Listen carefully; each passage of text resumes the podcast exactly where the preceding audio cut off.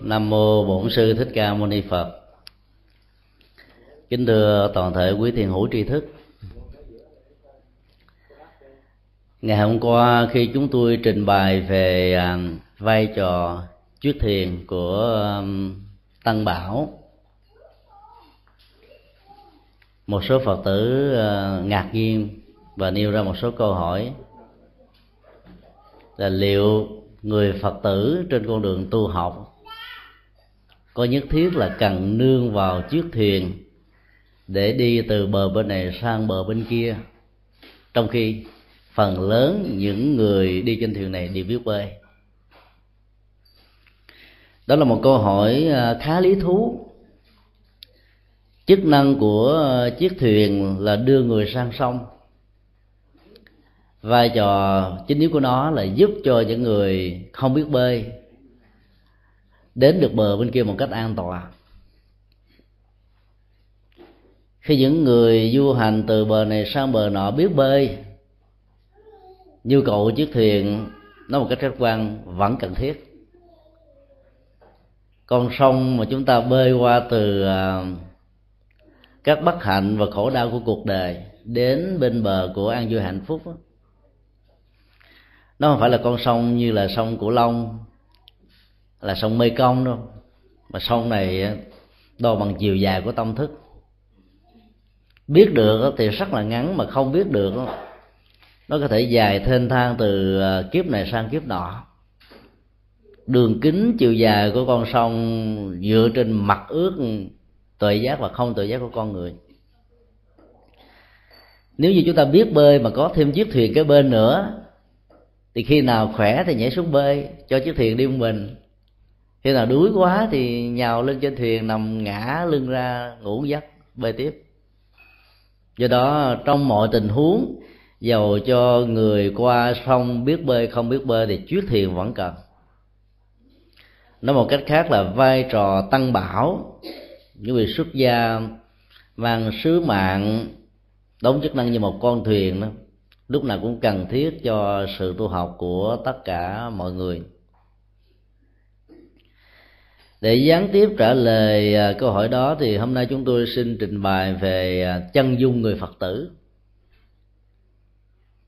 Xác định chân dung người phật tử như thế nào thì chúng ta mới có thể à, quả quyết rằng là người phật tử đó có cần chiếc thuyền hay không.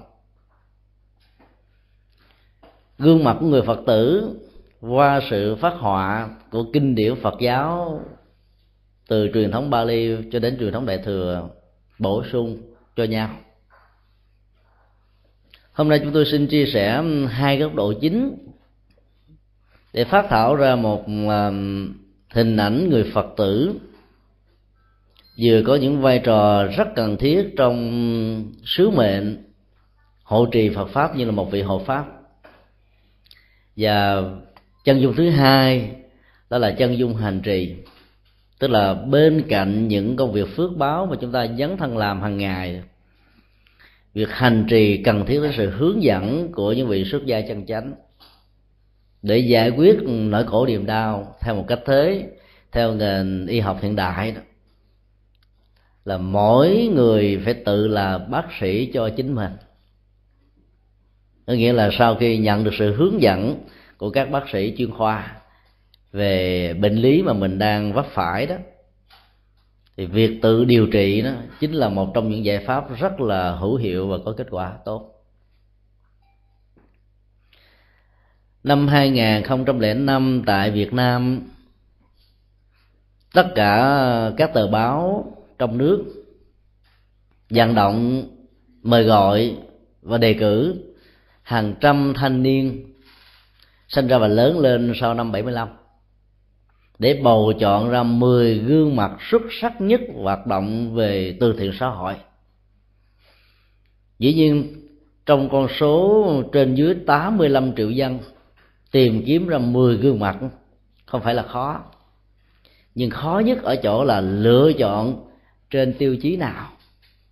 Để xác định rằng đây là một gương mặt có đóng góp rất là đặc biệt xứng đáng được đề cử để nhận cái giải thưởng của những người dấn thân xuất sắc trên con đường chia sẻ nỗi khổ niềm đau. Hàng ngàn người đã được đề cử qua các vòng loại và cuối cùng còn lại 10 gương mặt. Và rất nhiều tăng ni phật tử việt nam rất ngạc nhiên với một gương mặt. Và trong gương mặt này phần sơ yếu lý lịch có ghi một chữ rất nhỏ, rất khiêm tốn, phật tử.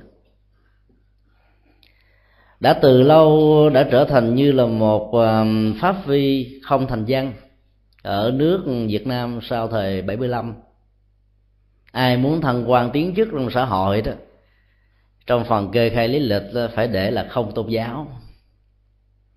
Vì có một giai đoạn người ta quan niệm rất sai lầm sai lầm rằng tôn giáo là thuốc phiện của quần chúng. Cho nên để tên mình là một người phật tử hay là một người tôn giáo nào đó, tức là mình đã có trong cơ thể mình những chất ác thiện và do đó, những người cần có sức khỏe an toàn phải tránh xa những người nghiện thuốc phiện thôi. Rất nhiều người phật tử chúng ta e dè, sợ sệt để cái từ phật tử như là thân phận của một người với vai trò có đóng góp cho xã hội với nhiều lĩnh vực khác nhau. Cô phật tử này nổi tiếng vào các hoạt động giúp đỡ cho những người khiếm thị ở việt nam.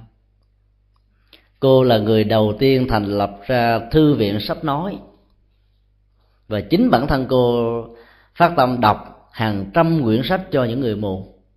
Sau này chương trình đó đã được nâng thành sách nói điện tử có nghĩa là người mù có thể đọc theo từng trang với một cái máy khoảng chừng 400 đô là có thể đọc từng trang một nghe, thay vì mình chỉ nghe một cách bị động giống như nghe trên đài.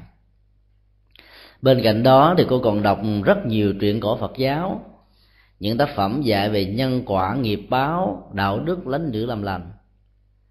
Và các trung tâm khiếm thị tại thành phố Hồ Chí Minh cũng như là các tỉnh thành, từ Nam chí Bắc đã sử dụng các nguồn tài liệu của thư viện sách nói đó. Nếu như cô đóng góp đơn thuần như vậy thì có lẽ cô không ai chọn cô là một trong những gương mặt đặc biệt nhất trong 30 năm qua đâu. Nhìn vào thân hình của cô, người ta rất cảm động vì cô bị tàn phế hai chân. Trong một cuộc tai nạn, xe lửa cán, cô đứt hai bàn chân lên đến đầu gối rồi giải phẫu, sau đó chặt đứt luôn lên tới đùi. Cô ta đã tự tử mấy lần nhưng không chết, rồi sau đó đó nhờ pháp lực nhiệm màu của lời phật dạy, cô ta đã sống lại lần thứ hai. Rất lạc quan, rất yêu đề và dành hết tất cả thời gian tâm huyết của mình cho những hoạt động từ thiện, dành cho những người kiếm thị. Báo chí đã phỏng vấn cô lý do tại sao cô để cô là người phật tử trong lý lịch? Cô nói rằng, thà tôi không nhận phần thưởng, nếu buộc tôi nhận phần thưởng mà không cho phép tôi để danh tánh tôi là một người phật tử thì tôi không thèm nhận. Tôi rất hạnh phúc trở thành một người phật tử có đóng góp cho xã hội. Và thông qua sự đóng góp của mình, tôi muốn nhắn nhủ đến giới thanh niên việt nam, hãy mạnh dạn để tên mình là một phật tử trong bất kỳ chức sắc nào, thậm chí ngay cả trong đảng.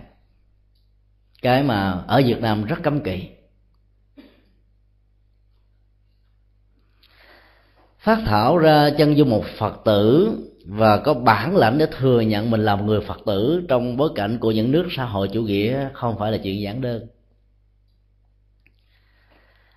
Hồi năm ngoái khi thống kê xã hội việt nam được tiến hành kết quả um, rất ngạc nhiên người ta đã um, thường nói rằng Việt Nam là một nước theo Phật giáo Đại thừa với dân số trên 85%.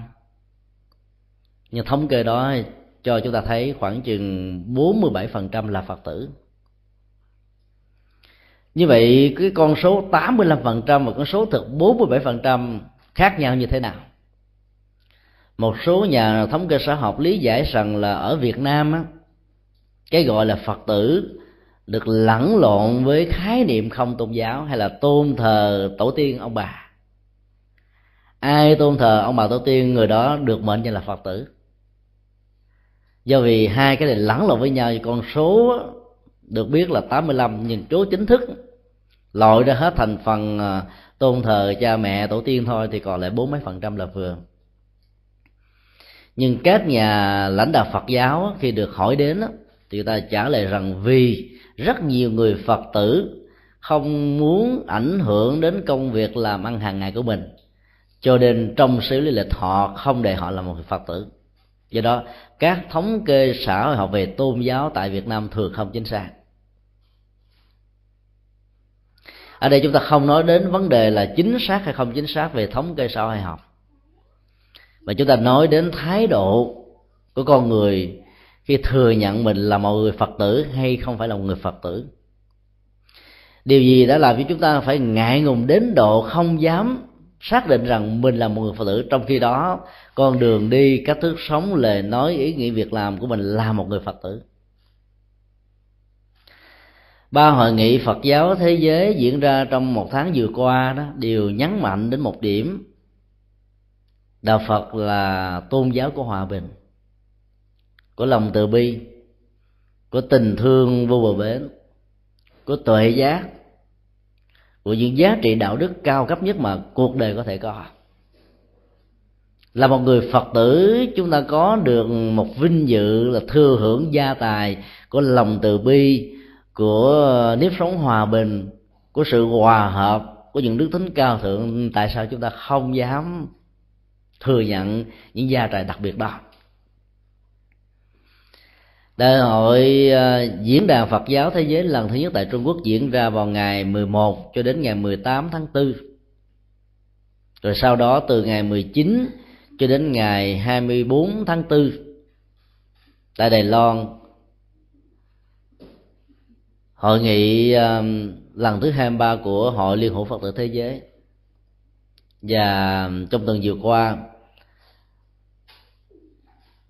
hội nghị Phật giáo thế giới lần thứ ba nhân đại lễ Phật đảng Liên Hợp Quốc tổ chức tại Bangkok.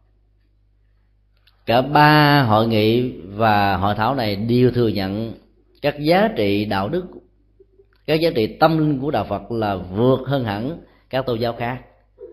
Và sự thừa nhận đó không phải là của Phật giáo mà của Liên Hợp Quốc.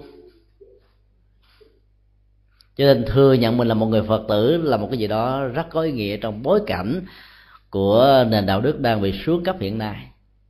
Chiến tranh, bạo động, khủng bố, giết chóc đang diễn ra hàng ngày hàng giờ. Do đó thừa nhận chân dung một phật tử trong con người của phật tử là chuyện rất cần thiết. Chúng tôi được biết là giáo hội phật giáo việt nam thống nhất tại úc châu trong nhiều năm qua đã nỗ lực và thành công.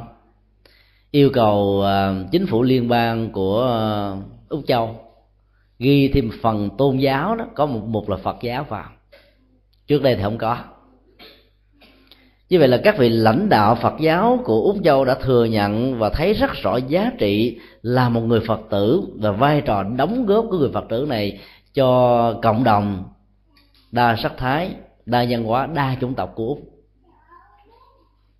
chính vì thế, việc xác định sự hiện hữu của phật giáo trong một quốc gia rất mới mẻ là một nhu cầu chẳng những về văn hóa mà còn về tâm linh. Rất mong sao những người phật tử tại việt nam, dù là ở vai trò vị trí nào, mạnh dạng xác định mình là một người phật tử trong các siêu lý lịch. Để cho xã hội và cuộc đời nhìn thấy được rằng trong tất cả những thành công của một quốc gia trong tất cả sự phát triển của một cộng đồng một dân tộc. Sự đóng góp và vai trò của người phật tử rất lớn. Lớn đến độ nếu thiếu đó đó quốc gia việt nam không còn là chính nó nữa. Chân dung phật tử có thể rất nhiều nhưng um, chúng tôi nhấn mạnh đến hai điểm. Điểm hộ pháp là một trong những nền tảng rất quan trọng của truyền thống văn hóa Việt Nam và văn hóa Phật giáo nói chung và điểm hành trì, như là một trong những yêu cầu cần thiết cho đời sống tinh thần. Trong các ngôi chùa Việt Nam thường có tôn thờ hai vị hộ pháp dưới hai hình thái gương mặt khác nhau. Một tượng tượng trưng cho ông thiện, được gọi nôm na là hộ pháp một tượng á, được biết qua hình ảnh của ngài tiêu diện đại sĩ rất dữ tợn để trừ ma dẹp quỷ. Hai phương diện của thiện và ác không nên được hiểu dưới góc độ nghĩa đen chỉ trắng mà phải hiểu dưới góc độ của pháp luật hình ảnh của ông thiện là một hình ảnh hộ pháp dưới góc độ là xiển dương cái thiện, truyền bá cái thiện, thông qua các ngành nghề trong xã hội khác nhau. Như hình ảnh của tiêu diệt đại sĩ là một hình ảnh của pháp trị, vì đức trị đôi lúc không thành công đối với những con người không biết được giá trị lệ lạc của đạo đức là gì những lời huấn hộ về đạo đức sẽ trở nên hoàn toàn phản tác dụng với một số người mà kinh điển Phật giáo thường gọi nôm na là nhất xiển đề có nghĩa là họ không có niềm tin về đạo đức, niềm tin về chân lý, niềm tin về hạnh phúc, niềm tin về cái thiện và các điều ờ, công bằng trong xã hội này là gì? Thì trong bối cảnh và điều kiện đó đó, hình ảnh thứ hai được thay thế đó là pháp trị để chặn đứng và không tạo cơ hội lây lan.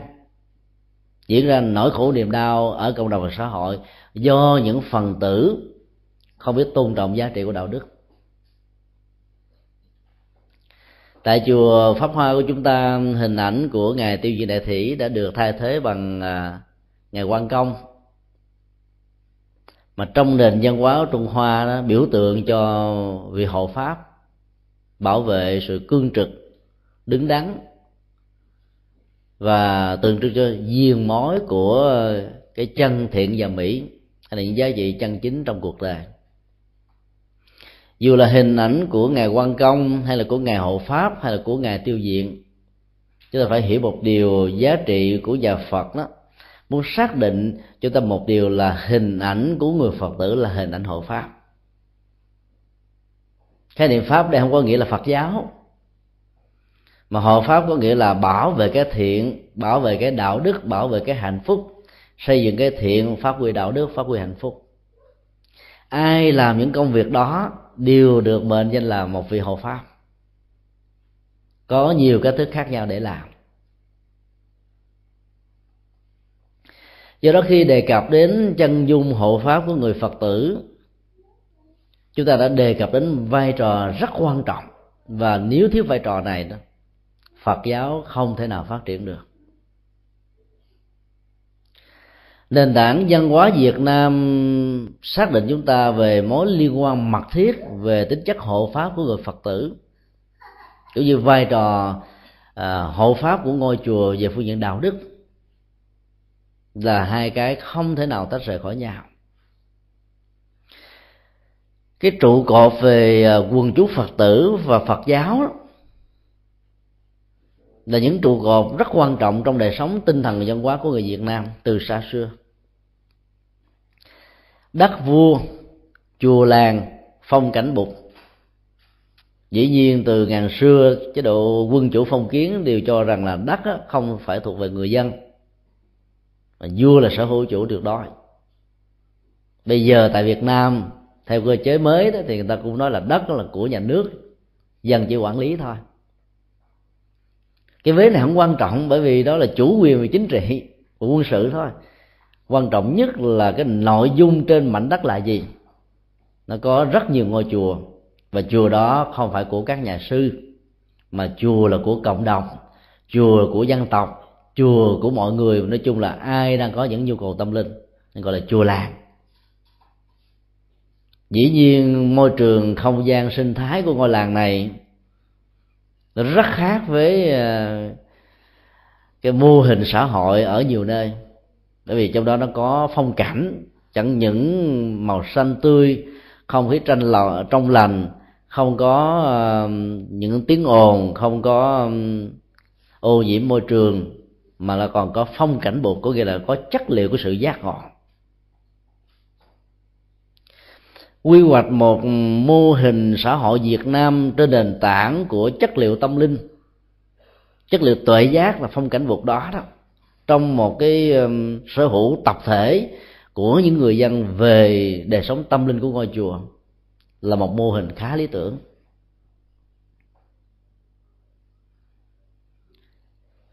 Chùa làng do đâu mà có do những người phật tử xây dựng nên mà có dĩ nhiên thông qua sự nối kết của vị trụ trì, sự đạo đức, rộng lượng, uy tín, giới đức, phẩm hạnh, tư cách, tấm lòng cao cả vị tha của vị trụ trì đã tạo thành sự nối kết các hạt giống tâm linh của tất cả những người phật tử để họ sẵn sàng bỏ ra tiền bạc của cải vật chất cắt sáng đi một cái phần chi tiêu của bản thân mình để dựng lên một hoa sen tâm linh. Một phong cảnh bột cho đời sống của bản thân họ và những người thân. Vai trò xây dựng chùa chiền như vậy đã từ xa xưa gắn liền với văn hóa của người Việt Nam. Truyền thống đó đã được à, phát huy ở à, hải ngoại, úc châu, mỹ châu châu âu nơi nào có người việt nam tị nạn là nơi đó có ngôi chùa, có chùa làng. Dĩ nhiên, xã hội của phương tây không phải là làng xã, mà là xã hội công nghiệp hiện đại. Cái hoa sen tâm linh, phong cảnh bục đó vẫn nở được ở trong môi trường công nghệ hiện đại này.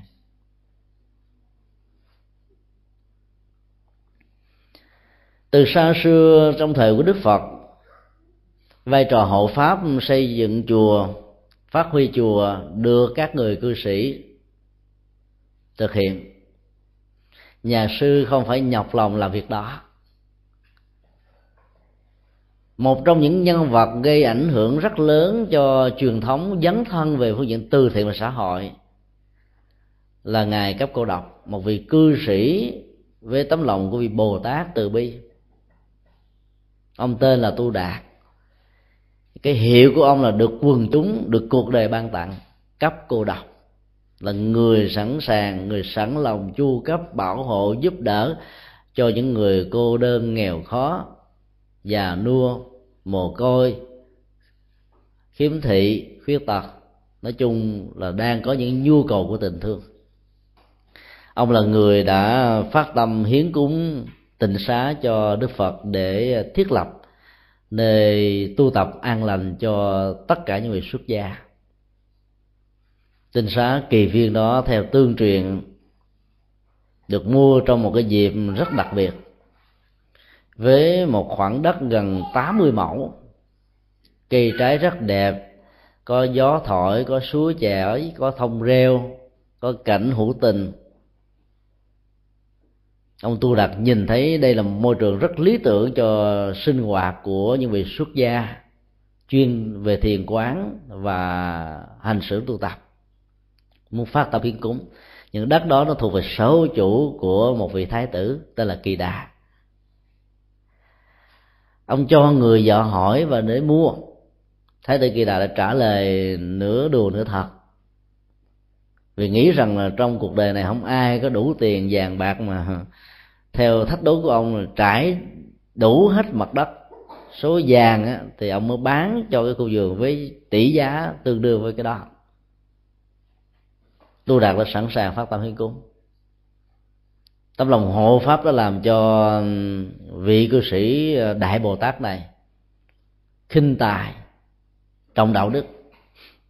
Điều đó đã làm cho tu đạt hoàn toàn ngạc nhiên ông ta mới suy nghĩ rằng là có lẽ nhân vật được ông cấp cô độc, phát tâm hiến cúng với số lượng vàng bạc chảy đầy khắp ừ, khu vườn 80 mẫu đó, phải là một nhân vật kỳ tài siêu sức về tâm linh dữ lắm, mới làm cho con người trọng tài và khinh tài mà trọng trọng trọng đạo như vậy.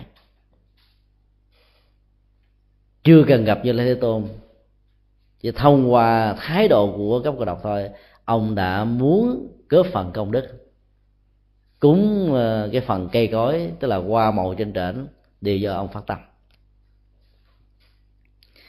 Nói một cách khác là trong thời đại của đức phật, trải dài cho đến ờ, mười mấy, hai mươi thế kỷ về sau này, và bây giờ trong các nước truyền thống phật giáo nam tông vẫn còn duy trì là người cư sĩ sệ gia đóng vai trò quan trọng trong việc thiết lập các ngôi chùa làng. Các vị uh, cao tăng danh tăng nói chung là giới tu sĩ không phải bận tâm về việc đó. Chỉ có trong những nước phật giáo đại thừa nhà sư phải nhập công đứng ra gánh vác trọng trách xây dựng ngôi chùa. Trong các nước nam tông mỗi khi có một nhu cầu uh, chùa làng xuất hiện đó thì mọi người dân đều liên kết với nhau, đi vận động đây đó cho đến lúc nào công trình xây dựng được hoàn tất thì thôi. Sau khi ngôi chùa được xây dựng hoàn tất rồi đó, thì cái phần quản trị ngôi chùa nhường và cúng là một trăm phần trăm cho các nhà sư. Vai trò của họ là hộ pháp xây dựng thôi. Còn duy trì phát triển nó thuộc về một ừ, chức năng chuyên việc khác.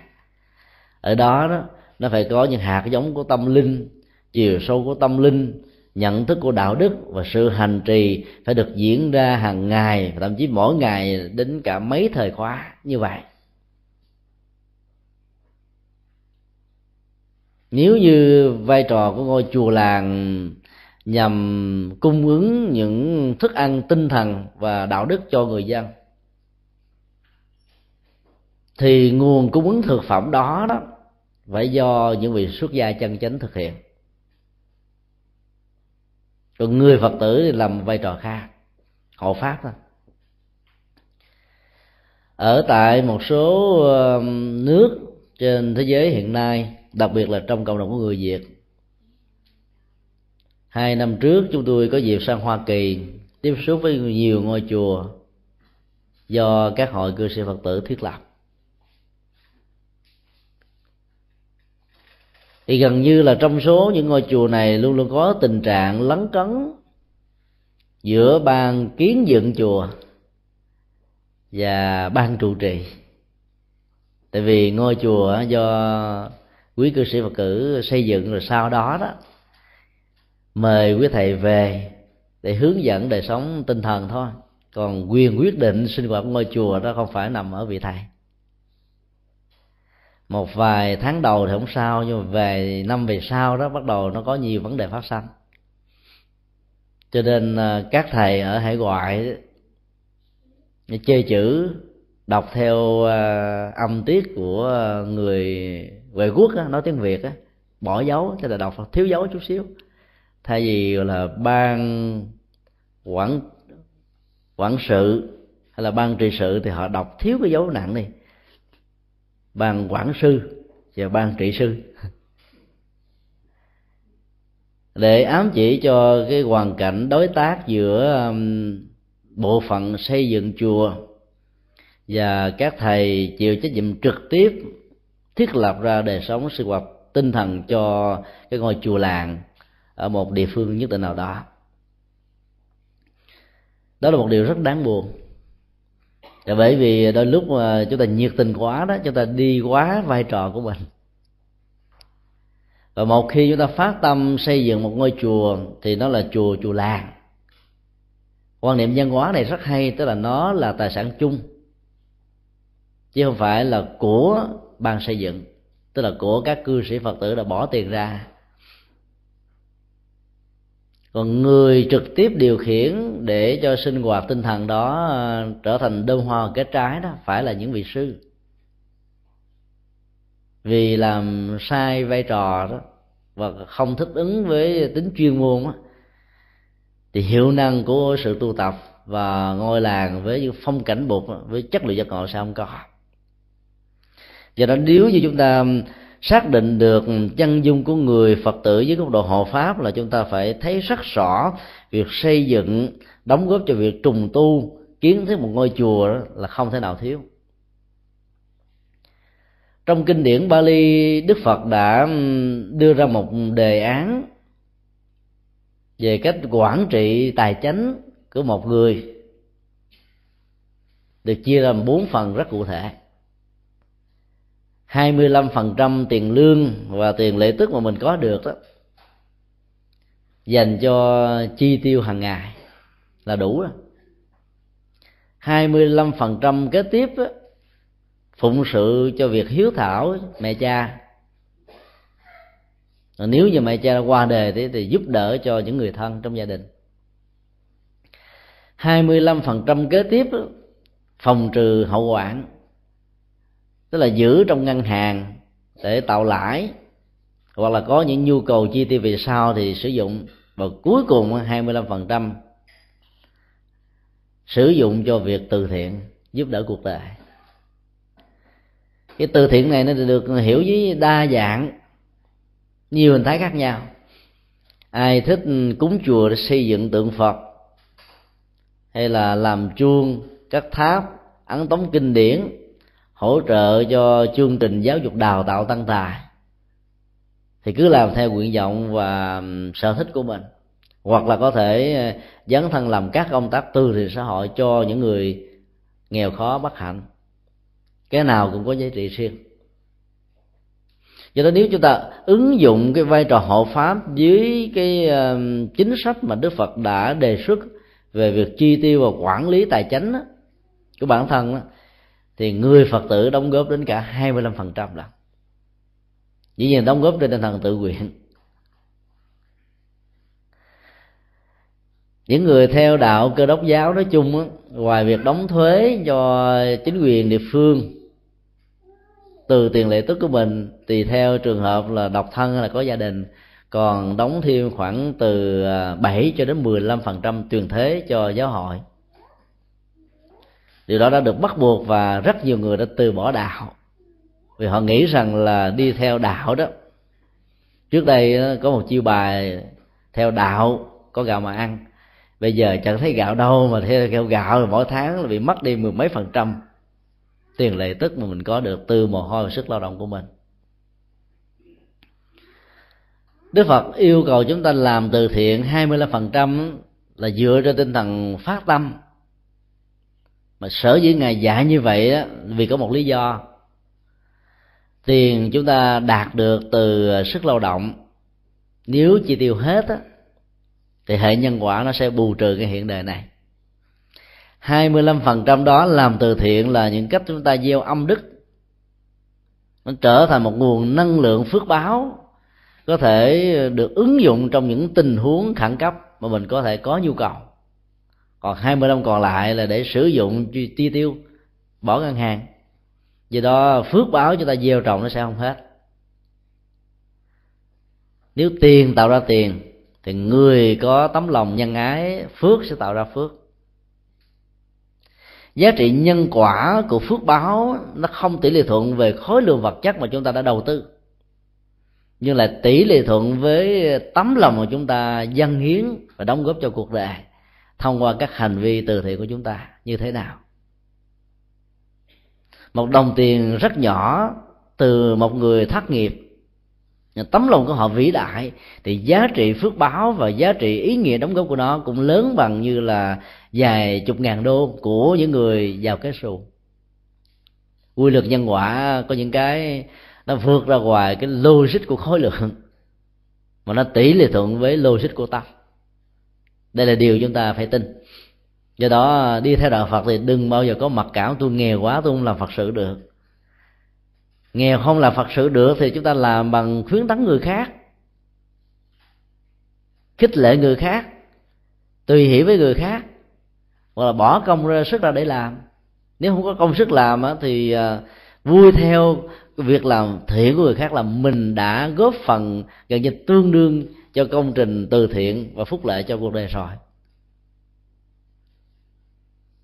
Do đó làm thiện với một ý thức phát tâm, chắc chắn rằng là quả phúc của nó giàu chúng ta không mong đợi, nó vẫn có một cách rất là tự nhiên. Như vậy, nói rằng là chúng ta đang làm vai trò hộ pháp, nhưng trên thực tế, thông qua sự hộ pháp này chúng ta đang làm vai trò là bảo hộ an lạc hạnh phúc cho tự thân. Bản chất của nhân quả nó diễn ra theo cái thế riêng của nó. Không hề bị can thiệp bởi thần thượng đế, thần linh gì cả.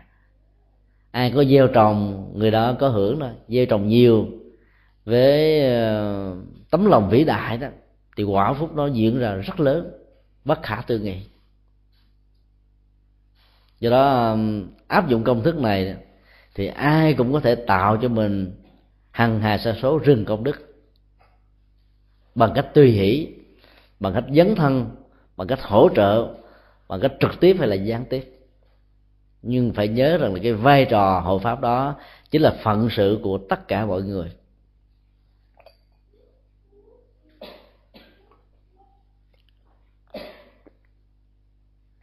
Có nhiều người sau khi dân cúng cho chùa rồi đó, thì lại có ờ, cái phần theo dõi để ý, coi ờ, chùa sẽ sử dụng cái phần cúng này vào những việc gì. Chúng tôi ờ, đã từng làm thư ký của ban từ thiện ở tại Việt Nam và có rất nhiều tờ báo cáo gỡ về hàng năm đôi lúc hàng quý về các hoạt động từ thiện và khi đọc vào đó, thì có nhiều cái phúc trình nó lấp ló những ý tưởng của sự hoài nghi. Không biết là các nhà chùa sử dụng cái nguồn kinh phí đó cho việc gì. Vì người ta biết rất rõ là các trung tâm từ thiện Phật giáo đó, tiếp nhận cái phần cúng dường rất nhiều. Đặc biệt là những nơi nào nuôi trẻ à, mồ côi. Nhất là các trẻ mồ côi bị à, khiếm thị hay là bị um, các chứng bệnh nữa thì sự quan tâm của tấm lòng nhân ái xã hội sẽ nhiều hơn những trung tâm của những người lớn tuổi và những trại cải tạo cho những thành phần vi phạm luật pháp xã hội. Nhưng thực ra là các chùa đã sử dụng cái nguồn ủng hộ quần chúng rất khôn ngoan. Ở chỗ đó là số lượng tịnh tài và tịnh vật được dân cúng đó, là xài không hết thì các chùa đó nó phải lấy các cái phần cúng dường phẩm vật này đem làm từ thiện lại ở những nơi khác đang có nhu cầu. Mà điều đó không có nói cho quần chúng biết. Nói quần chúng không cúng nữa sao? Và dĩ nhiên quý thầy đâu phải lấy cái phần đó để làm cho gia đình là người thân, nhưng nhờ cái tấm lòng của họ mình mới có thể lấy phần dư này giúp cho những người, gọi là, nghèo khó ở những nơi khác mà không ai quan tâm đến họ. Cái cách làm như vậy đó là chuyển cúng. Nếu như chúng ta gặp phải những vị thầy như vậy, chúng ta phải quan hỷ. Vì phước báo và sự dân cúng của mình đó đã được làm đến gấp hai gấp ba. Tức là không bao giờ sợ bị thất nghiệp. Một đồng tiền của mình dân cúng cho một ngôi chùa, vị sư, vị trụ trì đem phần cúng đó, dân cúng lại cho một ngôi chùa khác ngôi chùa đó chia đi một phần và, và lấy một phần còn lại cúng cho những người nghèo khó neo đơn. Thì phẩm vật của chúng ta đã được làm công đức từ thiện đến ba bốn lần. Số lượng chuyện cúng nhiều chừng nào thì công đức nó được gia tăng từng đó do đó chúng ta phải hoan hỷ chứ à, phần lớn á, có một số phật tử khi cúng cho một vị thầy một vị sư cô cái gì đó để tiêu dùng tới mà không thấy thầy, không thấy sư cô dù hỏi, thầy ơi, cái áo con cúng thầy thầy để đâu rồi? Và thầy ơi, trước con cúng thầy, cái bàn thờ để trên điện phật mà bây giờ nó mất tiêu rồi, thầy có bán đâu không? Nghĩa là chúng ta cúng mà chúng ta không dám buông. Chúng ta cúng mà chúng ta phải thấy rằng là nó đang có mặt trước mặt mình. Mỗi lần đi thì mình giới thiệu với người bà con. Cháu thấy không? Của bác cúng đó. Cái này quý lắm mua ở tận non nước lận. Đây là loại đá rất đặc biệt. Dĩ nhiên, những niềm khích lệ đó cũng rất cần thiết. Và nó mang tác động, hiệu ứng tâm lý làm thiện đối với những người thân. Chẳng hạn như là hai người cùng hoàn cảnh, cùng cảnh ngộ như nhau mà một người dám phát tâm cúng dù một tượng phật, người kia khá hơn. Và không cúng là thấy cũng kỳ, cho nên phải cố gắng là cúng gấp đôi, gấp ba. Cho nên việc hiệu ứng tâm lý đó cũng rất cần thiết nhưng nếu như nhà chùa sử dụng phần cúng này, chuyển qua một ngôi chùa khác là cúng cho những công trình từ thiện khác thì chúng ta nên quan hỷ. Tức nghĩa là người cũng không cần phải biết rằng là cái phần chi tiêu đó đi về đâu. Chúng ta có niềm tin đối với tam bảo rằng các phần cúng đó sẽ được ừ, sử dụng một cách thích đáng. Thì sự cúng dường của chúng ta trở nên rất hoan hỷ vì giá trị phước báo nằm ở lòng hoan hỷ sau khi cúng. Tinh thần của sự chuyển cúng này à, đã được à, đức phật nói trong kinh à, phổ môn quan thế âm. Có lẽ là quý phật tử đều nhớ sự kiện sau khi nghe như lai thế tôn trình bày về hạnh nguyện của vị bồ tát đại từ đại bi. Ứng với nỗi khổ niềm đau của cuộc đời, để tạo ra cho cuộc đời đó một tặng phẩm của một giải pháp thích ứng. Thì trong pháp hội lúc bấy giờ có một vị bồ tát tên là vô tận ý. Từ chỗ ngồi đứng dậy, trạch áo bài phai hữu sau đó mới cởi ra từ ngay cái cổ của mình một sâu chuỗi anh lạc. Chứ không phải sâu chuỗi đơn giản như thế này, bằng mũ. Anh lạc thì quý lắm. Dân cúng cho bồ tát quan thế âm. Nếu chúng ta quan sát một chút xíu nữa thì chúng ta thấy là bồ tát quan thế âm không nhận ngài vô tận ý năn nỉ ba lần bốn lượt. Bồ tát quan thông nói, không, xin ghi nhận tấm lòng của ngài, nhưng tôi xin không nhận. Lúc đó bồ tát vô tận ý mới thưa thỉnh như lai thế tôn. Ngài nói vô ích câu cho bồ tát quan tâm nhận giùm con. Lòng phát tâm của chúng con mà không có ai nhận thì buồn lắm. Mà nói tiếu cho vui xíu. Thực ra việc cúng dường không có chuyện vui và buồn cúng dường vì nhu cầu phật sự, nhu cầu chuyển hóa, nhu cầu ờ, giúp đỡ người khác. Đức Phật Thích Ca mới khuyên Bồ Tát Quan Tham và lúc đó Bồ Tát Quan Tham mới bắt đầu nhận. Sau khi nhận xong thì một nghĩa cử rất cao thượng từ bồ tát quan tham đó là ngài đã cắt sâu chuỗi 108 hạt ra làm hai phần và có ngài dùng thần thông nối kết lại trở thành hai sâu. Rất tiếc là chúng tôi không làm được chương này muốn làm quá mà không biết cắt ra cái rất hết trơn. Dân cúng cho hai vị phật. Vị phật thứ nhất là tháp đa bảo phật. Vị thứ hai là đức phật thích ca lịch sử. Thì câu chuyện nó kết thúc tại đó thôi. Hôm qua chúng tôi có nói rằng um, đọc kinh những đại thừa đọc theo nghĩa đen chữ trắng á, thì chúng ta sẽ chỉ thưởng thức được cái lớp sô cô la thôi còn đọc mà giải mã đó bằng những uh, chìa khóa của nhận thức. Chìa khóa của hành trì đó chúng ta sẽ thưởng thức được những ờ, viên ngọc kim cương được ẩn nấp rất sâu bên trong ở những lớp sô cô la bên ngoài. Cho nên nhu cầu lý giải kinh điển đại thừa dưới góc độ biểu tượng vị triết lý không thể nào thiếu. Một hành động chuyển cúng là được diễn ra giữa bồ tát vô tận ý rồi sau đó đến bồ tát quan thế âm.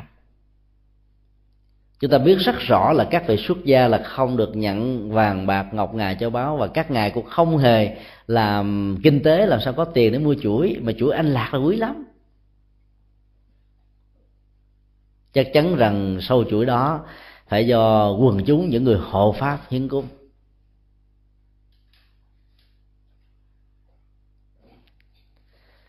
Những vị xuất gia chân chánh nhận phần hiến cúng này không phải để trang sức cho bản thân. Nhưng mà trong lúc chưa có phật sự để làm thì các ngài phải giữ. Khi có phật sự làm là các ngài sẽ ờ, dân cúng lại, lễ làm phật sự lớn hơn. Do đó ngài đã tháo sâu chuỗi ra để cúng cho bồ tát quan thế âm. Để tán thán và hưởng với hành động từ bi dân thần cứu khổ của vị bồ tát đại từ đại bi này chúng ta thử phân tích nếu như lúc đó bồ tát quan tham nhận liền thì chuyện gì sẽ xảy ra? Chẳng lẽ mục đích đi làm từ thiện để nhận được cái phần thưởng của sâu chuỗi anh lạc hay sao? Dĩ nhiên cái nhu cầu tán dương công đức đó, với những bằng khen với những lời chúc tụng với những sự ghi nhận là không thể nào không có trong cuộc đời. Vì cái đó nó thừa nhận một việc làm tích cực một việc làm thiện ích phải có nhưng các ngài không màng đến. Nghĩa là những người phật tử khi dấn thân vào trong cuộc đời với vai trò hộ pháp đó, sẽ không bao giờ màng đến việc mình sẽ được ghi danh hay không ghi danh. Nhưng nếu ai ghi danh cho mình thì đừng từ chối. Vì nghe cái vẻ hơi, thấy hơi lạ. Chúng tôi không có suối bậy. Nhiều người phật tử khi làm từ thiện hỏi tên gì, nói, thầy thầy để vô danh đi. Vô danh cũng là một cái danh. Mà khi để vô danh rồi, người ta hỏi hoài thôi à thầy ơi, cái cô vô danh nó là ai mà sao dám cúng đến hai chục ngàn đô? Còn con hữu danh con cúng con trăm đô à? Cho nên đó là vô danh cuối cùng là ai cũng biết hết trơn. Họ nói cho bà bà đừng có nói nhau, bà nguyễn thị a đó. Cho nên cuối cùng ai cũng biết hết trơn. Việc thừa nhận công đức là chuyện cần thiết. Một trong các hạnh nguyện của chư vị bồ tát, và đặc biệt là bồ tát phổ hiền tán dương công đức chúng ta nhớ trong kinh đa di đà đó, chư phật cũng tán dương công đức lẫn nhau thôi. Như lai thế tôn, thành đạo của ta bà này, rất khó khăn. Thành đạo xong rồi, chuyển mới sơ chánh pháp để làm lợi cho cuộc đời lại càng khó khăn hơn nữa. Làm cho họ được chứng đắc lại càng khó khăn hơn. Cho nên mười phương chư Phật đã đồng tán dương công đức và hạnh nguyện của Đức Phật Thích Ca. thì trong khi đó, Đức Phật Thích Ca lại tán dương công đức của Đức Phật A Di Đà chẳng lẽ các ngài làm công việc là khen lẫn nhau? Chúc tụng lẫn nhau sao? Không có. Tán dương để xác định rằng chân lý mà như lai thế tôn đang tuyên thuyết đó có giá trị, có lợi ích. Cho nên tất cả các bậc trí đều đồng tình, đều hưởng ứng, đều ca ngợi. Nhu cầu của tán dương là để tạo ra một hiệp ước và liên minh của cái cái giá trị đạo đức và tâm linh. Do đó chúng ta phải tán dương những cái thiện, tán dương những cái tốt.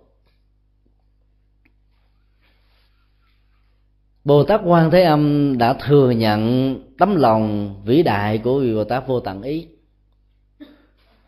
Nội ngay danh sư vô tận ý thôi đã gợi lên chúng ta một giải mã biểu tượng triết lý cần phải đầu tư ý tưởng vô cùng ý tưởng không giới hạn, ý tưởng cao xa huyền diệu, ý tưởng sâu thâm thẳm. Với cái cách thức giải mã của vô tận ấy như vậy thì chúng ta mới thấy được một phần công đức nhỏ của một sâu chuỗi đã được nhân ra thành vô lượng công đức. Chuyển tiếp từ vị bồ tát này sang vị bồ tát nọ à, đến chư phật và thông qua chư phật đến với cuộc đời. Cho nên công đức đó là công đức chuyển chuyển lẫn nhau ngày càng lớn, ngày càng gia tăng. Trong truyền thống phật học đại thừa tháp đa bảo đó, hay là phật đa bảo tượng trưng cho tiềm năng. Tiềm năng là những hạt giống rất quý, là cả một gia tài báo vật có sẵn ở trong mọi con người. Đa bảo là một gia tài quý báu, một cái quặng ví. Và đến lúc mà chúng ta không biết khai thác cho nên nó nằm in ở bên trong, không xài được.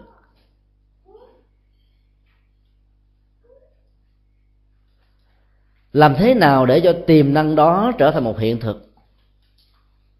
Do đó là việc làm của tất cả những người con phật. Cho nên bồ tát vô tận ý cúng cho bồ tát quan thế âm, nhưng với cái nhìn quán quán chiếu bằng tự giác thì tiềm năng của đức phật đa bảo trở thành hiện thực của đức phật thích ca lịch sử. Có nghĩa là biến ước mơ trở thành hiện thực. Biến những tiềm năng trở thành những cái phục vụ cho cuộc đời. Cho nên phải chia ra làm hai phần. Hay nói cách khác là để có được thành quả giác ngộ hiện thực của đức phật thích ca như là lịch sử, chúng ta phải biết đầu tư tiềm năng và thời gian, công sức đầu tư cho tiềm năng phải tốn ít nhất là 50% của giá trị hiện thực phải nỗ lực làm dữ lắm, tu dữ lắm, hồi hướng công đức dữ lắm, mới có thể làm cho tiềm năng đó được phát huy. Do đó, chúng ta đừng có tưởng là chỉ cúng sâu chuỗi thôi, bởi vì chư phật đâu có cần xài chuỗi như mình đâu. Mình làm tự, mình để phật xài chuỗi, rồi có kim cương, rồi có ngọc ngà, châu báu, những gì quý nhất trong cuộc đời, mình tròn lên cổ các ngài. Thực ra các ngài đâu cần những thứ này gia tài tâm linh của các ngài đó là giác ngộ và giải thoát. Đó là những báu phật quý nhất để hình thành ra chất liệu an lạc cho cuộc đời. Chuỗi an lạc là ý tưởng cho một sự nối kết của những hạt giống nhân từ đạo đức tinh anh thông qua việc làm thiện và dấn thân hộ pháp của những người phật tử do đó vai trò hộ pháp không chỉ dừng lại ở chỗ là chúng ta thiết lập ra một ngôi chùa với phong cảnh bụt, dù nó trực thuộc cho một chính thể nào, trong một bối cảnh lịch sử nào, nhưng chất liệu tâm linh đó phải luôn luôn được duy trì để nó có thể làm một hành trang, một vị hòa thượng thời cận đại đã nói là mái chùa che chở hồn dân tộc. Do đó góp phần xây dựng một ngôi chùa không chỉ đơn đơn thuần là tạo ra một cơ sở vật chất của tín ngưỡng và thờ phượng là hết. Mà tạo ra một nền tảng văn hóa cho dân tộc. Tạo ra nền tảng đạo đức cho dân tộc. Tạo ra nền tảng tâm linh cho dân tộc. Nơi nào quốc gia nào, giai đoạn lịch sử nào, chính thể nào hủy hoại các ngôi chùa, thì nền tảng văn hóa của dân tộc bị sụp đổ và mất gốc cho nên ai làm việc đó thì sẽ phải ăn hận về sau. Quỷ hoại chùa chiền, bức hại tăng ni, cưỡng bức, không cho xuất gia, không tạo điều kiện cho cái tốt và chân lý được phát huy, thì cái đó là một sự nuối tiếc về sau. Do đó, vai trò xây dựng chùa, bảo vệ chùa, vai trò rất lớn. Và quý phật tử là những người làm rất tốt vai trò này đôi lúc quý thầy là không nổi. Nhiều chính thể, chính trị sợ nhà sư không phải vì sợ bản thân của nhà sư đó mà sợ quần chúng của nhà sư đó. Cho nên sau năm 75 người ta đã có một chính sách là chặt đứt cái mối quan hệ giữa nhà sư với quần chúng. Con đường chặt đứt đó được diễn ra theo nhiều cách khác nhau. Cái cách đầu tiên đó là ngừng hết tất cả hệ thống giáo dục bồ đề của ờ, phật giáo. Thì giáo dục mang lại tuệ giác, mang lại kiến thức, mang lại tiềm năng, mang lại sự xây dựng. Nếu như tất cả quần chúng phật tử không còn được chu cấp nền phật học, thì chắc chắn rằng họ có muốn đóng góp cho phật giáo, họ cũng không có cách để đóng góp. Mấy chục năm vừa qua, gần như là phật tử việt nam không hề biết đến phật giáo. Một tuần lễ vào ngày chủ nhật đến các trung tâm giảng dạy để học một buổi thì chẳng thấm vào đâu. Cho nên phật giáo việt nam phải cần đến một thời gian rất là dài, vài mươi năm, để phục hoạt lại cái truyền thống tâm linh mà nó đã bị cắt đứt trong mối quan hệ giữa những vị xuất gia và những vị tại gia với vai trò là hộ pháp. Cái nỗi đau đó lớn lắm, nhưng buộc chúng ta phải nỗ lực mà làm làm sao để phục hoạt lại.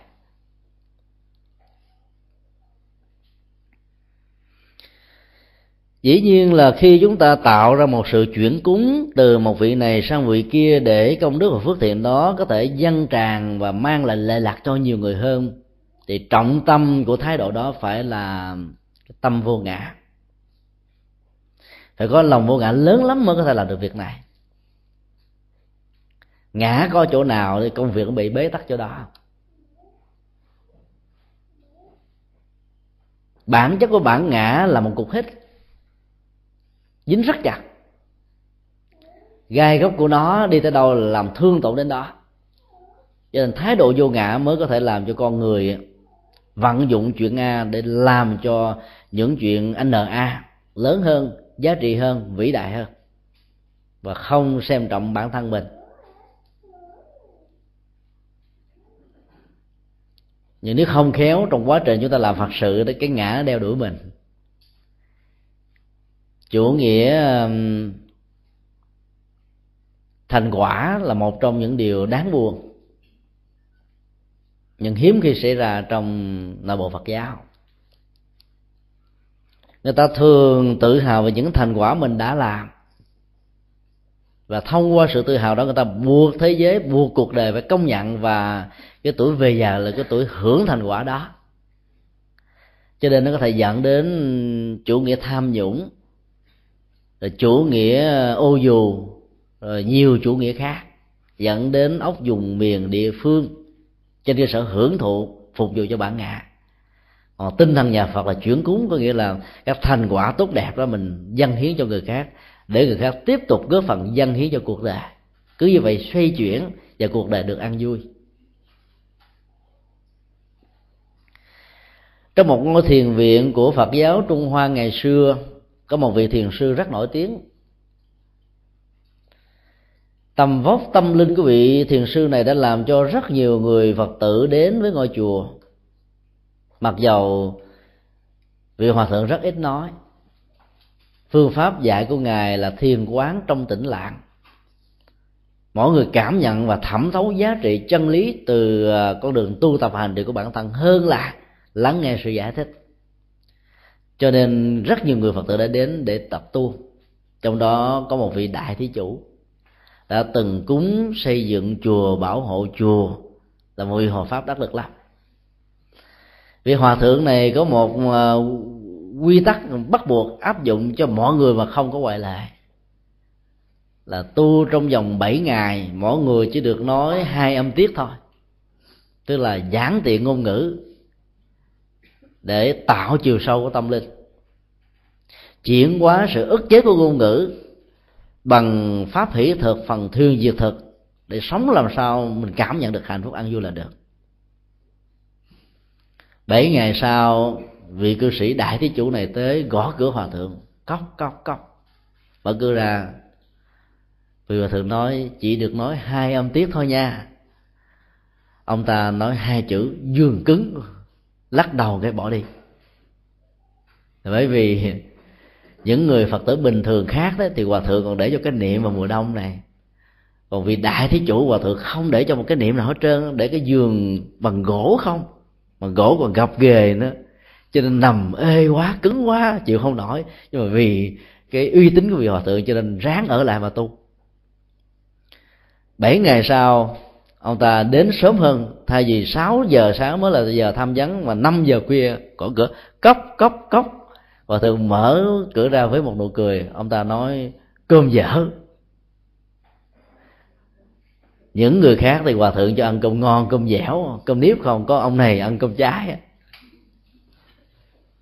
Bảy ngày sau, ông ta lên gõ cửa nữa mà mới bốn giờ khuya thôi. Mở cửa ra, hòa thượng nở hai nụ cười ông ta nói con đi. Có nghĩa là chịu thua rồi. Đó là chủ nghĩa um, công thành thăng không thói. Ông ta cứ đinh ninh rằng mình là một vị đại thí chủ ngôi chùa cho nên nó là cái ước vọng của ông á. Khi có mặt tại chùa thì hòa thượng phải niềm nở đón tiếp ứng xử một cách rất là đặc biệt hơn bất kỳ một người phật tử nào khác theo chế độ ưu tiên. Còn cúng nhiều phải lo cho con nhiều, còn ai cúng ít thì lo cho ít. Đâu có thể biến nhà chùa trở thành à, một à, cơ sở của chủ nghĩa ngoại giao. Cái bản ngã của ông ở chỗ là ông làm rất nhiều phật sự cho nên ông phải được quyền ưu tiên. Cái bản ngã đó là một sự trở ngại. Tâm hộ pháp đó đã tạo ra nhiều gây góc và rất may mắn vị hòa thượng này là một vị đại cao tăng, cho nên không thể nào chạy theo cách ứng xử của ông, mà hòa thượng đang giáo dục ông bằng một bài pháp không lời. Biết rằng ông ta sẽ than giảng tại sao con không được những ưu quyền như những người phật tử có công trạng. Hòa thượng đang dùng một công thức để mài dũa hết tất cả những góc cạnh bản ngã về phật sự của ông đã làm cho nên nếu ai đi chùa mà gặp quý hòa thượng, quý thầy chủ trì mà ứng xử như vậy đừng có buồn nhé không? Phải biết rằng là đang thử chiêu bản ngã của chúng ta, xem chúng ta còn bản ngã hay không. Vì hòa thượng nào thử nhiều chiêu gì chừng nào thì chúng ta phải cảm ơn chừng đó. Thì bản ngã đó sẽ bị rơi rụng hết trơn à. Cho nên đến chùa mà còn than nữa là chúng ta biết là chúng ta làm chưa trọn vẹn đâu, bởi vì chúng ta vẫn còn ý lại công sức của mình có người nói liệu hòa thượng có ứng xử giống như là hòa thượng thiền sư đó hay không? Đặt câu hỏi đó là quá dư thừa. Có hay không? Không quan trọng. Mà quan trọng là chúng ta có ứng xử vô ngã từ phật sự mình hay không? Vì chúng ta làm phật sự muốn được lợi ích hay là muốn tăng cường bản ngã? Cho nên mục đích của việc làm hộ pháp á, thông qua một ngôi chùa là để cho bản ngã chúng ta rơi rụng chứ không phải được tăng trưởng do đó um, những người đi chùa lâu năm rồi phải dành lại thời gian cho các nhà sư, hướng dẫn cho những người mới bắt đầu tập sự. Nếu tất cả mà chúng ta muốn, mình có mặt là hòa thượng nó phải ngưng hết tiếp mình, không tiếp ai khác hết trơn. Thì những người mới bắt đầu sẽ không có đường đâu mà vào. Sự bất hạnh bắt đầu tiếp tục được diễn ra. Cho nên trong vai trò hộ pháp của một ngôi chùa, dầu chúng ta xây dựng như thế nào đó chúng ta phải làm cho bản ngã nó được tiêu biến, được chuyển hóa. Mấy chục năm về trước ở Việt Nam dùng một khái niệm rất hay đó là ban hộ tự tức là những người phật tử là những người bảo hộ ngôi chùa. Sau này người ta đã hiểu lầm và hiểu rất sai ý nghĩa hộ tự kia là thành trở thành hộ niệm rồi cái từ hộ niệm là hiểu sai nữa cái là để giúp đi việc cầu an cầu siêu. Những người nào gần chết đó là hộ niệm cho họ chết luôn. Tức là siêu sanh tây phương cực lạc. Còn ai chết rồi được siêu sanh thoát quá còn ai muốn sống đó, là hộ niệm làm sao cho họ sống lại. Thì ý nghĩa của ờ, hộ tự dẫn đến hộ niệm như vậy thì uổng uổng ức cho đạo phật quá đạo phật là phải chỉ dành cho người già, người quái cố, mà đạo phật dành cho mọi thế hệ, dành cho mọi đối tượng. Trong đó người già là một phần tử, người bệnh tật là một phần tử. Nhưng rất tiếc ngày nay nó diễn ra như một cái gì đó. Muốn xôm tụ về đám cưới thì đến nhà thờ. Muốn xôm tụ về đám ma thì đến nhà chùa. Cho nên cuối cùng rồi đó, đạo phật đó là gọi là ôm trọn cái phần xác chết của con người thôi.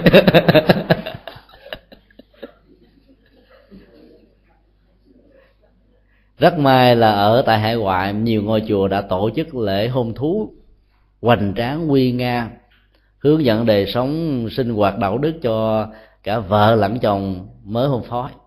Còn ở việt nam, bây giờ chuyện đó là chuyện xa lạ vô cùng. Không ai nghĩ đến chuyện đám cưới trong chùa cứ nghĩ như thể là thầy tu là không được quyền nhìn thấy đám cưới.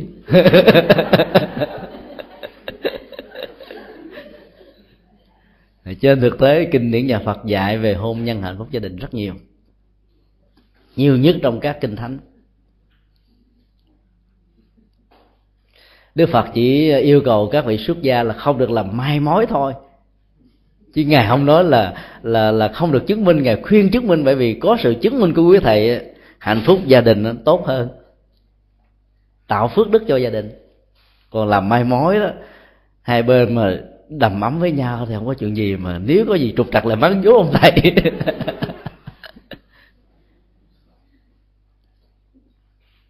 Do đó vai trò hộ pháp đó là bảo vệ ngôi chùa xây dựng ngôi chùa. À, bảo vệ ngôi chùa và xây ngôi chùa là để bảo vệ nền tảng văn hóa của dân tộc. Nơi nào cần có ngôi chùa thì quý phật tử đều phát tâm làm cả. Trong các cộng đồng tị nạn trên khắp thế giới thì có lẽ là người Việt Nam là xây chùa nhiều nhất. Chúng ta có đến mấy trăm ngôi chùa châu Úc, châu Âu, châu Mỹ trong vòng 30 năm. Nếu như chúng ta đăng ký kỷ lục quốc tế thì chúng ta cũng đoạt giải kỷ lục quốc tế đó về việc xây dựng chùa ở hải ngoại so với cộng đồng của người à, Trung Hoa Nhật Bản Triều Tiên và đặc biệt là Tây Tạng chúng ta vẫn đoạt kỷ lục đó, nếu tính theo tỷ lệ. Chân dung thứ hai của người phật tử là sự hành trì. Đôi lúc nhiều phật tử dấn thân làm công tác từ thiện xã hội tu phước nhiều quá mà họ bỏ quên đi việc hành trì bản thân là một sự tổn thất. Chúng ta vẫn còn nhớ câu chuyện của ngài cấp cô độc một vị đại thí chủ một vị đại bảo trợ cho phật pháp một vị đại hộ pháp. Cuối cuộc đời của ông ta lâm vào chứng bệnh rất nặng. Đau nhức nhói vô cùng. Ông ta nhớ kính đức phật, cho gia nhân đến thỉnh đức phật đến vì đức phật bận phật sự thuyết pháp. Cho nên cử hai vị tôn giả xá lợi phất và a nan đến. Hai vị tôn giả này đã nghe theo lời đức phật, chia sẻ, thăm viếng và giảng kinh cho ông nghe. Trước khi giảng kinh thì ông ta nói là, thưa hai ngày con đau quá, con khổ quá, con nhức nhói quá. Làm thế nào để giúp cho con vượt qua được nỗi khổ của cái cơn bệnh ở cái tuổi xế chiều này? Hai vị đại đức đã nói, cư sĩ, hãy bình tĩnh. Như lai thế tôn đã sai chúng tôi đến để làm công việc đó chúng tôi tin chắc rằng thông qua việc hành trì này, cư sĩ sẽ giảm đau ông ta nói là xin hai ngày hãy dạy cho con. Còn cần rất nhiều, cần rất nhanh. Hai vị tôn giả đã nói là ông hãy quán tưởng cái tổ hợp cấu trúc tâm vật lý gồm năm yếu tố. Đó là thân thể vật lý, dòng cảm xúc, ý niệm hóa, sự vận hành tâm và nhận thức phân biệt không phải được gọi là cái tôi. Thông thường nỗi khổ niềm đau nó phải có một trong hai điểm để bám víu, hoặc là vào thân thể vật lý, hoặc là vào cái ờ, cấu trúc và dòng chảy tâm lý của con người thông qua cảm xúc, nhận thức, ý niệm quá và nếu như chúng ta tách rời ờ, cái nỗi khổ niềm đau ra khỏi thân và tâm của con người thì khổ đau có chỗ nào để bám víu? Đây là một nghệ thuật tâm lý rất đơn giản và rất hiệu quả. Khi chúng ta ý thức về nỗi khổ, niềm đau nhiều chừng nào thì nỗi khổ, niềm đau lại càng gia tăng. Ở đây có bác sĩ phước làm à, công việc à, y khoa và tiếp xúc với rất nhiều bệnh nhân. Chắc chắn rằng bác sĩ sẽ cho chúng ta rất nhiều kinh nghiệm về nỗi khổ, niềm đau của bệnh nhân. Khi nhìn thấy một cây kim chuẩn bị đưa vào cơ thể nhiều người xỉu luôn. Thấy giọt máu là quảng hốt à ý thức về cái bệnh làm cho cái bệnh gia tăng. Còn người nào làm lơ cái bệnh chỉ nhiên phải là làm liều. Làm lơ nghĩa là không quan trọng quá nó nó sẽ giảm. Vì sức ép về tâm lý không có. Người đó sẽ à, mau khỏi bệnh. Dĩ nhiên, nếu chúng ta phân tích ừ, cái bệnh ảnh hưởng từ thân thể, tạo ra sự tương tác với dòng cảm xúc chúng ta thấy được cái nguyên tắc tâm lý mà đức phật dạy là tách rời dòng cảm xúc ra khỏi thân thể vật lý.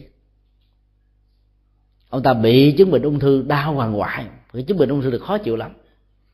Y học ngày nay vận dụng những loại thuốc tê, thuốc gây mê để làm cho dòng cảm xúc con người mất đi cái ờ, phản ứng. Và do đó, cái ý niệm về cái đau ở cái vùng đó được cô lập, được khoanh dùng lại đức phật ngày xưa đâu có y khoa, đâu có những phương tiện y học như ngày hôm nay. Cho nên ngài dạy bằng phương pháp tâm lý và phương pháp quán tưởng thôi, tách rời nó ra. Tách rời nó bằng phương pháp tu tập vô ngã, đó là không đẳng thức hóa thân thể với dòng cảm xúc và ngược lại. Việc đẳng thức hóa dòng cảm xúc hay là ý niệm hóa hay là ý tưởng phân biệt là bản thân của cái tôi cái tôi 70 tuổi, cái tôi 60 tuổi, cái tôi đàn ông, cái tôi đàn bà, cái tôi của người lớn, cái tôi của người nhỏ, cái tôi của người da trắng, cái tôi của người da vàng. Bất kỳ một cái tôi nào đều mang lại nỗi khổ niềm đau và cái ảnh hưởng của nỗi đau vật lý sẽ tiếp tục khống chế chúng ta. Cho nên tách rời nó là cách vô hiệu quả đó cấp cô độc thực hiện trong vòng 10 phút thôi, nỗi khổ niềm đau được khống chế liền ông ta rưng rưng nước mắt, cảm động quá. Và nói với hai vị đại đức rằng là, xin nhị vị tôn giả, hãy trình thưa lại như lai thế tôn lời yêu cầu của chúng con, là hãy giảng dạy bài kinh này cho những người phật tử như chúng con. Hai vị cư ờ, hai tôn giả rất cảm động và nói với cư sĩ cấp cô độc rằng là thực ra bài kinh này như lai thế tôn đã nói rất nhiều lần rồi chỗ nào ngài cũng nói. Đi đâu ngài cũng giảng. Phân tích và khuyến khích mọi người cùng ứng dụng. Nhưng có lẽ cư sĩ bận ra làm việc phước báo nhiều quá cho nên cư sĩ quên mất tiêu. Ngày hôm nay cư sĩ ứng dụng mới 10 phút là có có, có tác dụng rồi. Đó là một câu chuyện nói lên sự nhiệt quyết của rất nhiều người trong chúng ta cho việc dấn thân làm việc lành giúp ích cho cuộc đời. Nhưng việc chăm sóc và lo lắng cho bản thân mình làm quên đi thì đến lúc mà nỗi khổ niềm đau xuất hiện trong bản thân mình mình không biết cách nào để vượt qua nó. Vì đó, chân dung của sự hành trì là một nhu cầu không thể thiếu. Đừng tưởng rằng việc tu tập chỉ dành cho người tu. Mà tu tập là dành cho mọi người. Ai cũng cần phải thực hiện nó. Ít nhất mỗi ngày vài phút. Sự tu tập hành trì đó có thể được hiểu với người góc độ khác nhau. Hành thiền cũng được, niệm phật cũng được, trì chú cũng được miễn sao là có hành trì đúng phương pháp là sự lệ lạc sẽ bắt đầu có mặt. Mỗi pháp môn, mỗi phương pháp có chức năng riêng để giúp cho chúng ta vượt qua nỗi khổ niềm đau. Còn chờ đến lúc nỗi khổ niềm đau xuất hiện mới hành trì đó, lúc đó à, khó có thể tập trung được lắm bởi vì chúng ta bị lính quýnh dòng cảm xúc tác động chi phối nhiều quá làm cho mình không thể nào trở tay kịp. Và tâm phan duyên lăn sang một cảnh trần làm cho chúng ta đánh mất đi chánh niệm. Kết quả của sự tập sẽ vẫy tay vào chúng ta một cách lâu dài. Cho nên nói đến hình gì là chúng ta phải à, đề cập đến à, quá trình của sự tu tập chuyển hóa. Nói đến tu là sự chuyển hóa. Người phật tử cần phải có nhu cầu đó. Cái gốc tâm linh mà ngày hôm qua chúng tôi đề nghị đó, nó là một cái gì đó ai cũng có thể thực hiện được ở nơi bàn làm việc, chúng ta vẫn có thể tạo ra một cái không không gian tâm linh.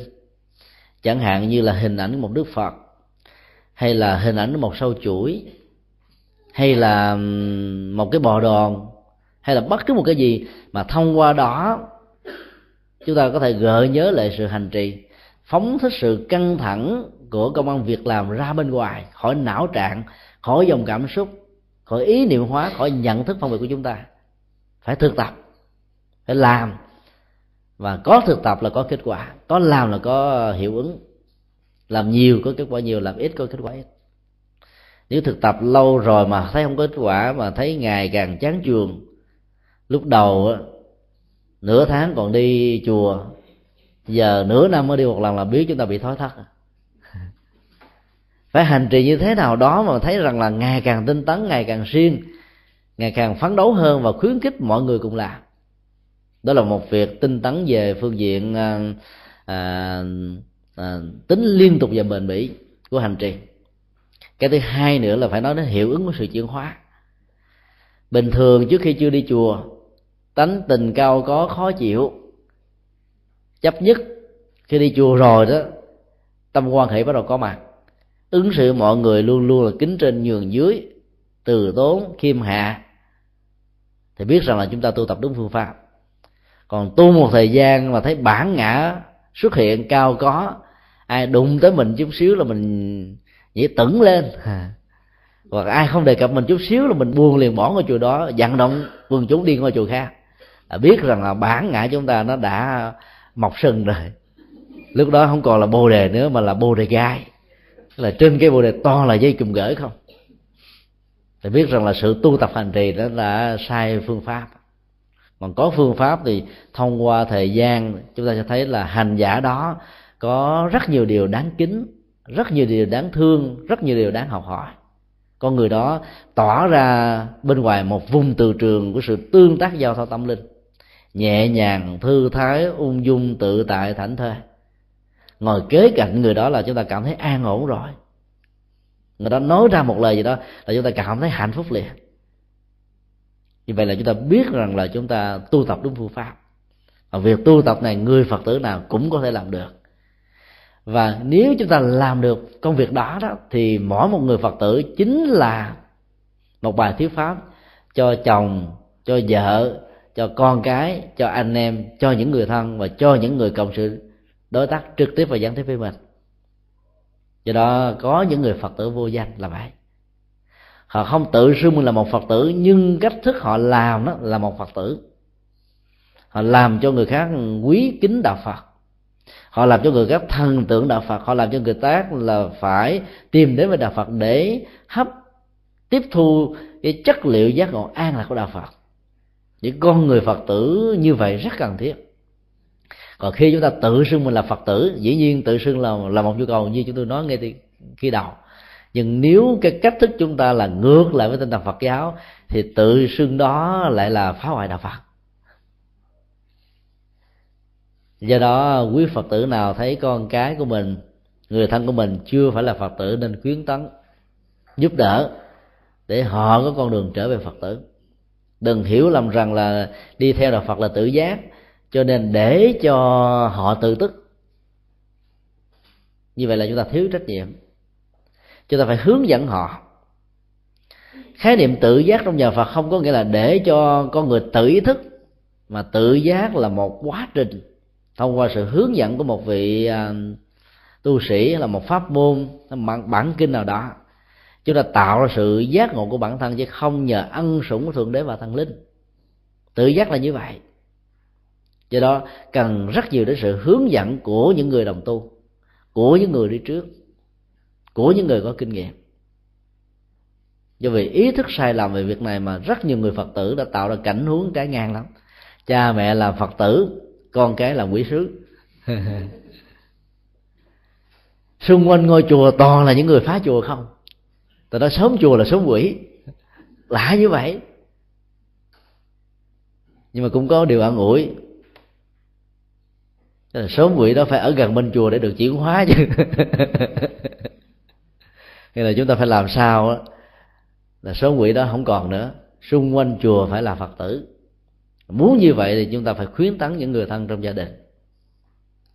Thì hôm nay chúng tôi xin à, chia sẻ hai góc độ chân dung của người phật tử về phương diện có cần thiết hay không cần thiết sự hướng dẫn của người xuất gia thì qua cái cách thức đó thì chúng ta sẽ tự rút ra cho mình một cái câu trả lời. Nếu như mình chưa phải là người biết bơi giả sử có biết bơi chưa đủ sức để vượt qua con sông, thì chúng ta đừng nghĩ lại mà sớm bỏ con thuyền.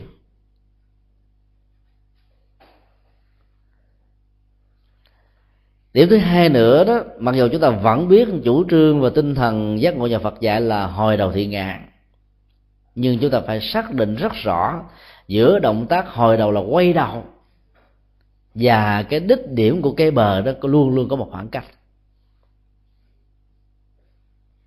Câu nói của chư tổ mang về dụng ý của giáo dục khuyến tấn nhiều hơn là giáo dục thực tại.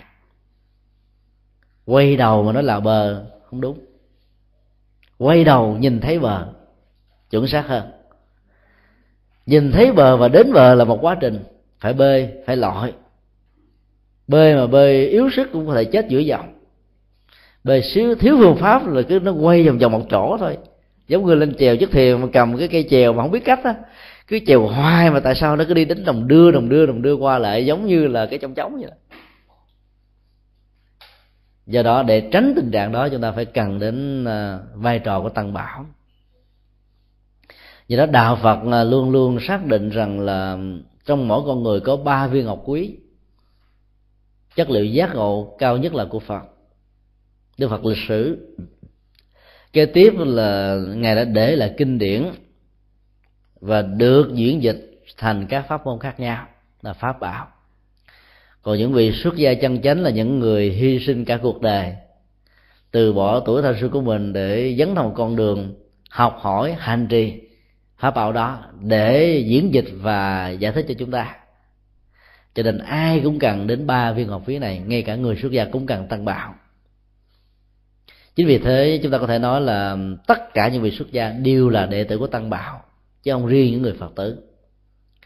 Và khi chúng ta xác định điều đó rồi thì việc mà quy tâm bảo đó, nó không còn là thầy riêng của tôi, thầy của ngôi chùa này, thầy của ngôi chùa kia, mà thầy của tất cả những người quy kính tam bảo và chúng ta là phật tử chung, chứ không phải là phật tử của một vị hòa thượng. Tinh thần quy tam bảo của nhà phật là vậy.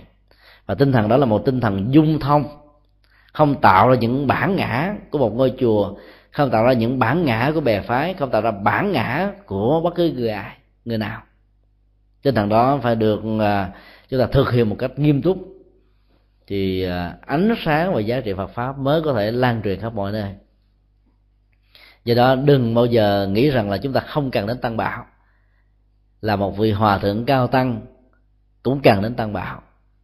Là những vị xuất gia chân chánh cũng cần đến tăng bảo. Huống hồ là những người tại gia.